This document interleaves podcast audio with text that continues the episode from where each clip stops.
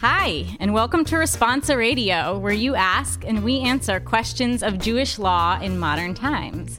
I'm Rabbi Avi Killip, and I am here with Rabbi Ethan Tucker, Rosh Yeshiva of Machon Hadar, and we are live from Machon Hadar in New York City.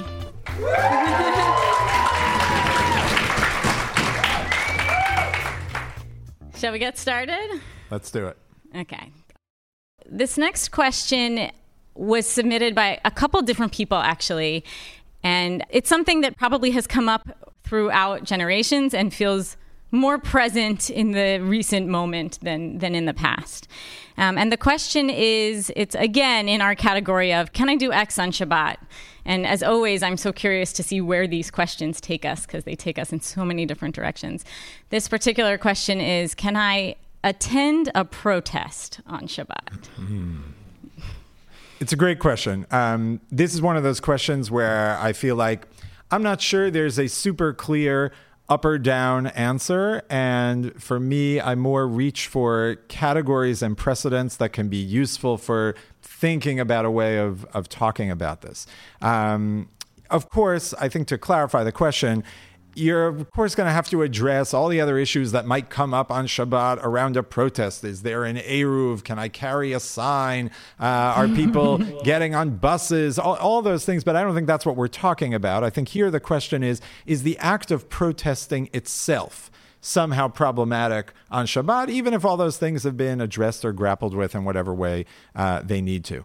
I just want to start with one sort of odd precedent um, that came to me in thinking about this, which is the story in the Torah about the man who goes out and gathers sticks on Shabbat, and he is arrested by people in the camp. This is an ominous start, actually. Yeah, I'm not going to the end. I'm actually just stopping at the opening scene, not getting to the execution. Um, yeah, it's like this, if you don't know the story, it doesn't end well for that guy. Right. Um, it's not a protest, but it is a group of people, the people who found him. There are these people who are sensing that something bad is going on and it has to be stopped. And they do that on Shabbat when they arrest this man. And I just think that's like an interesting thing, as we'll get into this a little more, that gives some sense, albeit about a Shabbat violation and so very locally focused, um, of the idea of sensing something in your environment that is a problem and stepping in to do something about it. That we have some precedents about. That's fascinating. You're bringing that story here makes me realize I don't think I've ever heard anybody address but who were the people who were arresting that guy and what were they doing on Shabbat? Um, I've never thought about it from that reverse perspective. The story seems so much about the other person, and that that's such a core story of what not to do. You know, can I do X on Shabbat? That's yeah. That's the story. That's right. And and they don't seem to be in the wrong, right? What were you doing yeah, out there, right. Looking around, et cetera? All right, so interesting. That's why I threw it out. I thought it might be fruitful and interesting. Uh, but going more to sort of what might be more direct analogs uh, to what we're talking about here. So I think we have to be honest, right? We don't have too many analogs to the kind of political protests that we take for granted uh, as part of a robust democracy. Um, but we do have cases of gathering for urgent national needs on Shabbat. So the Mishnah in Tractate Ta'anit talks about a process of matri'in. Um, we'll get to defining that in a minute. Like, it seems to be similar to the root truah, like we use around blowing a shofar. Um, a process of matri'in, which you can do even on Shabbat for certain kinds of crises. So the Mishnah says, here are some of the things you can do hatra'ah on Shabbat for. If your city was surrounded by marauding Gentiles, right? The favorite boogeyman of the Mishnah. Um, or a river is uh, is going to flood things. Or you realize that there is a, a big ship that is threatening to sink. So in, okay. Impending doom of all kinds. Some kind of uh, impending doom. And Rabbi Yose then says, you know, you can only do that to ask for help, but not to sort of scream out just because you're upset about it, which seems to indicate that the first view thought it was okay actually to do this just to scream out, uh, but not necessarily in order to get uh, to get help. In any event, what happens is later on, the Talmud tries to figure out, well, what is this matri'in? Like, what is this action that these people are doing when they're gathering? Um, and there's basically two possibilities, right? Could it be blowing shofarot, like taking a shofar or trumpets or various things and uh, blowing them, either to call for help or... It's a very literal understanding of matri'in, exactly. What is truah, mm-hmm. right? And, and like we blow it on, on Rosh Hashanah, in the sense of there's a certain element of calling out to God and, and wanting something to happen. Or does it mean, the other possibility is it means crying out loud prayers, like prayers that we say also on Rosh Hashanah and Yom Kippur and fast days, answer us, right? Answer us, and sort of this uh, this almost inchoate yelling out to God, but with the human voice, right? Not with an instrument. So the Talmud ends up concluding, well, if, if we're talking about Shabbat, there's no way we could be talking about allowing blowing a shofar. That's the Talmud's assumption. Mm-hmm. No way you would allow that, right? We don't even blow the shofar on Shabbat, on Rosh Hashanah itself, when the Torah says you're supposed to. So it must mean that on Shabbat, we're talking about some kind of loud, demonstrative public prayer. Um, that provides like one interesting model, I think, for a protest, even though this is more like prayer. Uh, but there's sort of, again, a sense of, we have a major problem. We feel we need to gather the community and start screaming about it, okay? Um, and you can do that on Shabbat, even though the interesting thing is, the implication is, you can only do that for the things listed in the Mishnah as being okay to scream for on Shabbat. And the way you know that this is the case, right, is what do we say when we pray for sick people in Shul on Shabbat? You're not, we're not allowed to yell on Shabbat. We say, Shabbat hi milizok. Nonetheless, we're going to sneak in this little prayer, you know, which we hope God will be okay with. But there's a sense of, actually, in general, you're not allowed to get huge bands of people together on Shabbat and yell about stuff and pray about stuff in a loud voice, unless it's one of these, you know, municipal, by extension, national crises.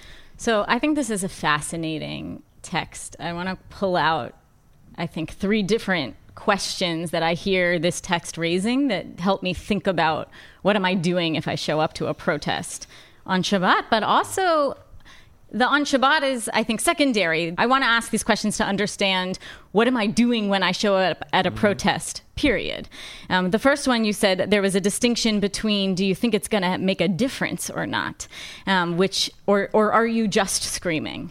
Um, and I think that different protests feel like they're different answers to that, and different people who show up to a protest. Um, I, don't, I don't know how many people who are listening, when you're deciding, or if you're deciding whether or not to show up at a protest, if you calculate, well, will it matter? Do I think it will matter if I show up to a protest? Um, and that maybe there that's a change that's happened for people in recent months, that people who used to think it won't matter now think it might matter, so they show up.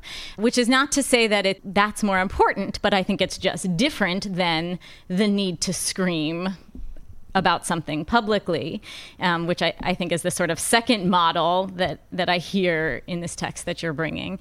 Um, and the third, and I think potentially most powerful, is the idea that maybe what you're doing at that protest is in itself prayer, which is certainly mm-hmm. an image that we inherit from Heschel of, you know, very clearly believing that protest and, you know, his language of praying with your feet is actually prayer. Um, but wondering for ourselves, when you show up at that protest on Shabbat, do you think of what you are doing in that moment as prayer? And maybe when you show up at a protest not on Shabbat, do you think of what you're doing in that moment as prayer? I think all of those are really powerful models and frameworks. Yeah, what I really like about what you said at the end is I could even take that to a different place, and we could say, even let's assume we use some of these models to say we can imagine it being appropriate to go to a protest on Shabbat. I want to share a couple other things yeah. that I think even fill that out.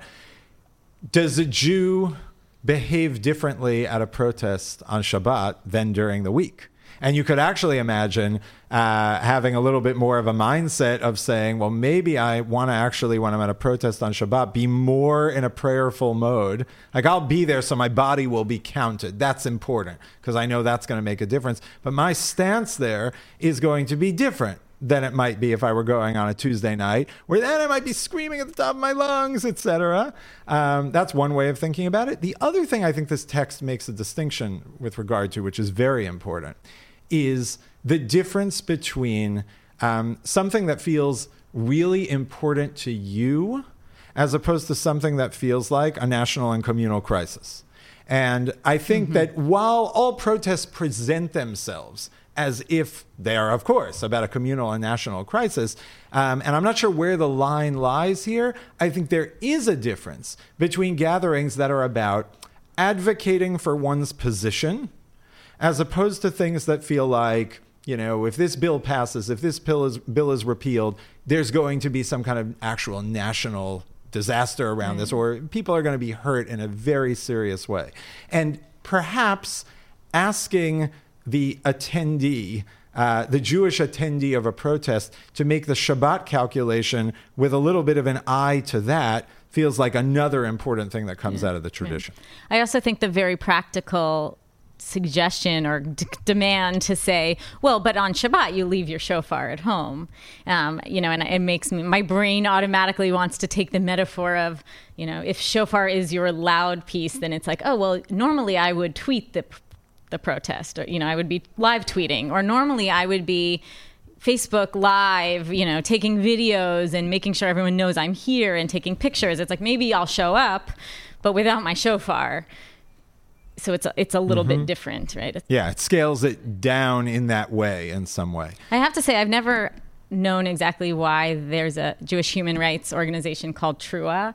I've never, it's never been quite clear to me why they were called Truah, but this text certainly makes that seem like a, a great name for that yeah, organization. Yeah, it has some great yeah. resonance. Um, I just wanted to share one other thing here, which is another dimension of why do this on Shabbat at all? Um, now, truth be told, I think most of the places where this question is being asked um, is in a context where people who are, you know, not Jewish, or perhaps they're Jewish but not involved in this discourse that, you know, we're mm-hmm. engaging here, um, are scheduling this. And the person who's asking is, okay, now do I go? Right. right? I think can I come to your protest that yeah, you scheduled on Shabbat? It's right? fair to say that if we're if we're thinking about how one would plan this out, Um, right, just having come back from Tel Aviv, it's like many Saturday nights, there are protests in Rabin Square in Tel Aviv. They're on Saturday night, right? right. In other words, it, you, you can say, yeah, a Jewish space doesn't schedule those things for mm-hmm. Shabbat. Right. But that's what makes it actually so interesting. There's a few sources that confront the fact that sometimes Shabbat was the only time they could get everyone together. So you have a whole set of prohibitions around things that you sort of shouldn't be speaking about on Shabbat, like ways in which you should just sort of guard uh, the the verbal zoning, as it were, right, of Jewish space on Shabbat, um, that you find get chipped away at in all kinds of ways. But one of them is the permission to talk about things on Shabbat that are basically inappropriate for Shabbat, but there's no other way you're going to get the message out.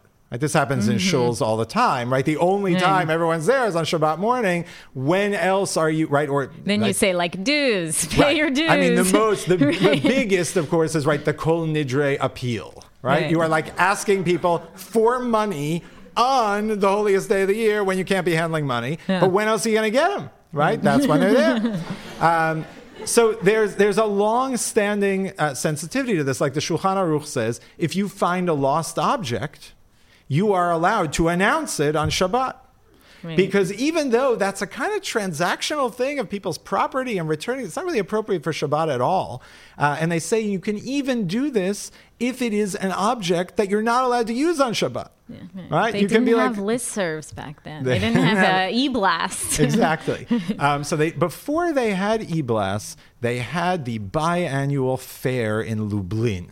Okay, and in the sixteenth century, but not on Shabbat. Not no. Yes, here's yes, the thing. Shabbat? Here's the thing. No way. It wasn't a Jewish fair. Okay, it was a major. It was like the Polish Lithuanian kingdom mm. had these twice a year major gatherings. All right, and in the sixteenth century, all the Jewish merchants, which is like was a high percentage of the Jews, okay, are going to this fair. And, you know, for folks who have ever heard of the Va'ad Arba Aratzot, the uh, the Council of the Four Lands, this was a sort of rabbinic group mm-hmm. that would basically convene around this fair. And the place you would basically get the absolute largest audience would be at the Yerid Lublin, at the Lublin Fair.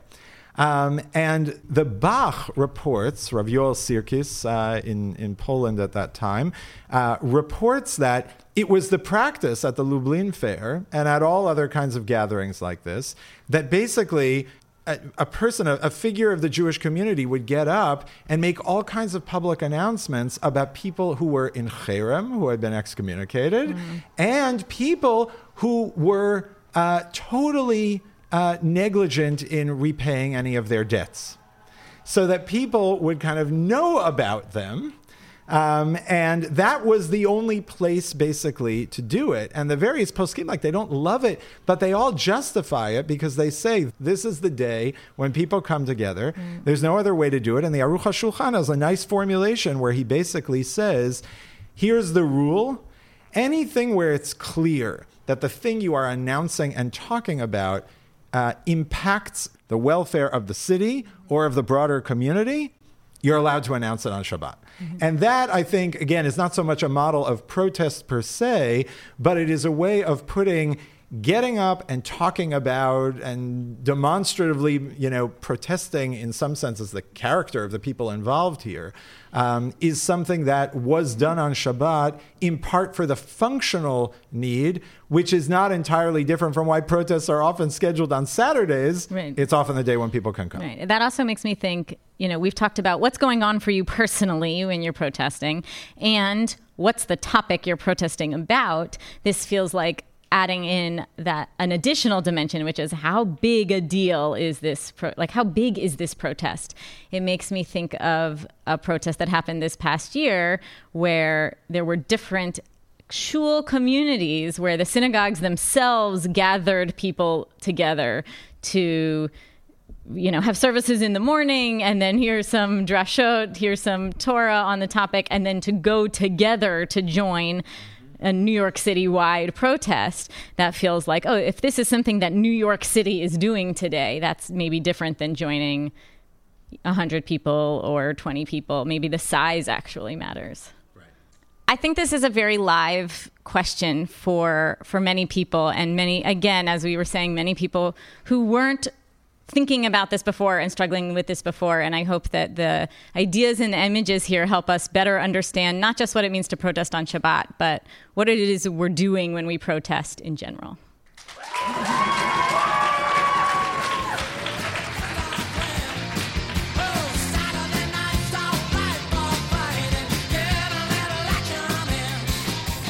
Responsa Radio is a project of Hadar and is produced by Jewish Public Media, which creates, curates, and promotes excellent Jewish content. Have a halachic question you'd like answered on the show? Email us at halacha at hadar.org. Or you could leave us a voicemail message at two one five, two nine seven, four two five four.